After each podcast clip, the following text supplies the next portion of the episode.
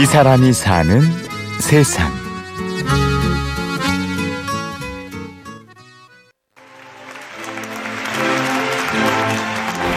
그때는 그게 너무 처음이었기 때문에 아 막 극도의 막 막 너무 긴장감에 막 정신이 나갈 정도로 되게 떨리고 막 그랬었어요.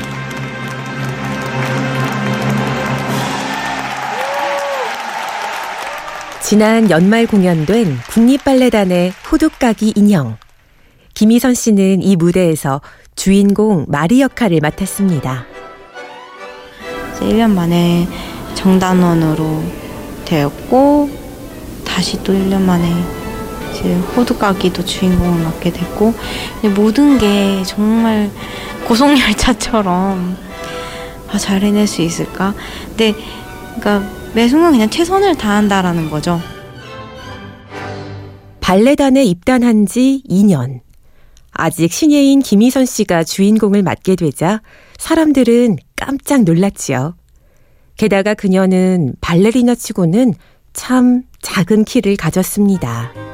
여기 처음에 입단할 때는 155점 막 이런 거예요. 그래서 어, 너무 속상했어요. 안 그래도 작은데 더 이제 입단을 하기 전이니까 또 너무 작아서 아, 나 안 뽑아주지 않을까.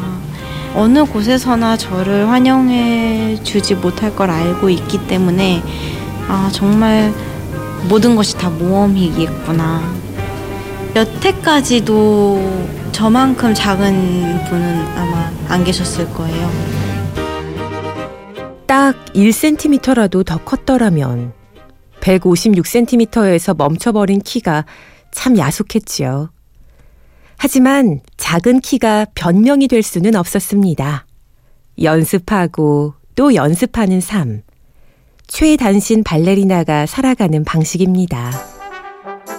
저는 쉬는 타입은 아닌 것 같아요.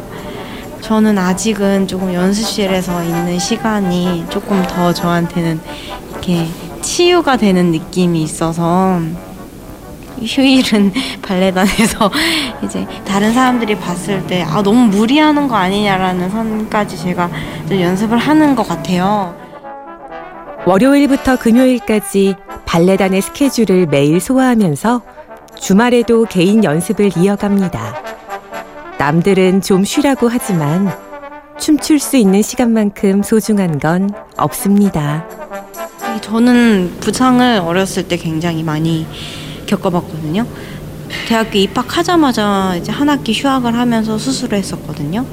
그럴 때마다 너무 힘들죠. 하고 싶은 거를 못 하게 되는 그 순간이나 시간이나 기간이 어, 너무 고통스러워요.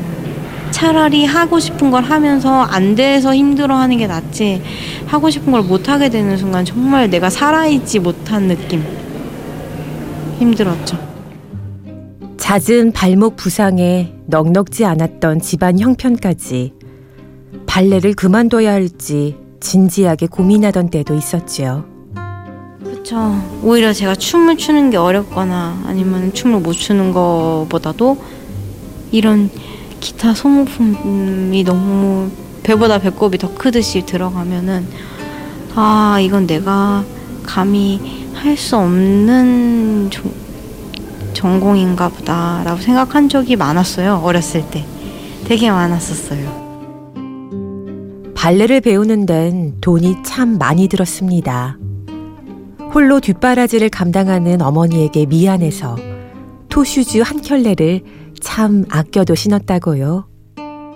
정말 토슈즈는 아, 정말 가격하면은 정말 비싼 구두 그거 한 켤레죠. 근데 그거를 그 수명이 닿으면은 바꿔주는 게 맞, 맞는 거예요.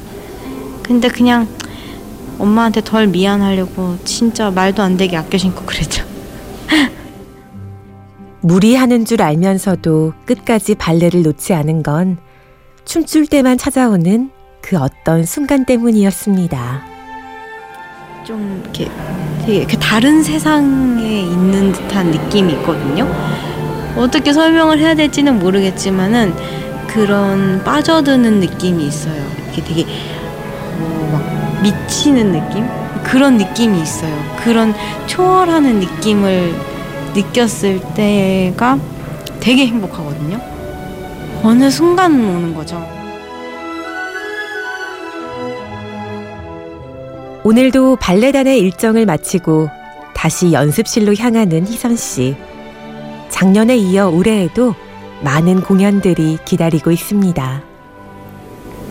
어떤 무대에 서든 어떤 작품에 내가 어떤 역할을 하던 그게 정말 그 무대에 서는, 서는 순간을 강, 정말 소중하게 생각을 하면서 마음껏 춤출 수 있게 공연이 참 많아요. 좋은 일이죠. 뭐. 네, 아주 다행이고 감사하죠.